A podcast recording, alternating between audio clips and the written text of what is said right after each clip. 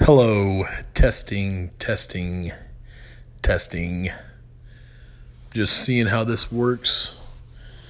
For those of you that hear this, I'm getting ready to launch a podcast. It's going to be called "Can You Hear Me Now?"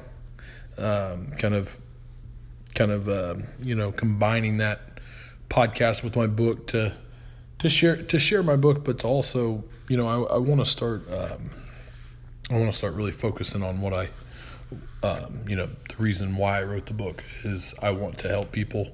Um, I believe that everybody has a voice and should be heard at, at, you know, at times in their lives, and the the people that I've that I've chosen to to hear and to really uh, get behind and listen to are the are the people that that um, you know like the abused children. I was abused. The foster children. I was in foster care uh, you know, and then people that have struggled with getting in trouble with the law. That's something that I struggle with as well. So, so yeah, so those are the those are the areas, those are the people that I that I care the most about. Is just because I've been in those situations myself, and so I want to lend aid. I want to lend counsel, and I, I just I just want to be here for those those people.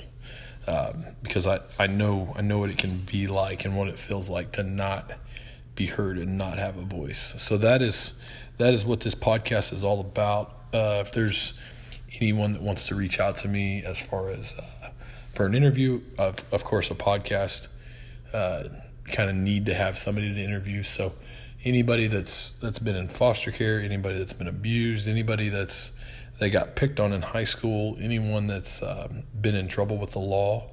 Uh, maybe you have a relative that is struggling with a kid that's acting up. I mean, I love, I would love to volunteer and, and really give my time to those three specific people groups. So if, if you have anyone in mind that I should interview, anyone in mind that uh, would want to help us or, or um, that we could help, uh, either way there, we'd really like to, to connect with like-minded people. So um, that being said, I'm going to close this out. I just I just wanted to get something up so I know that it's working and that uh, there's some interest in the podcast. So, uh, thanks a lot, guys, and uh, have a great rest of the day.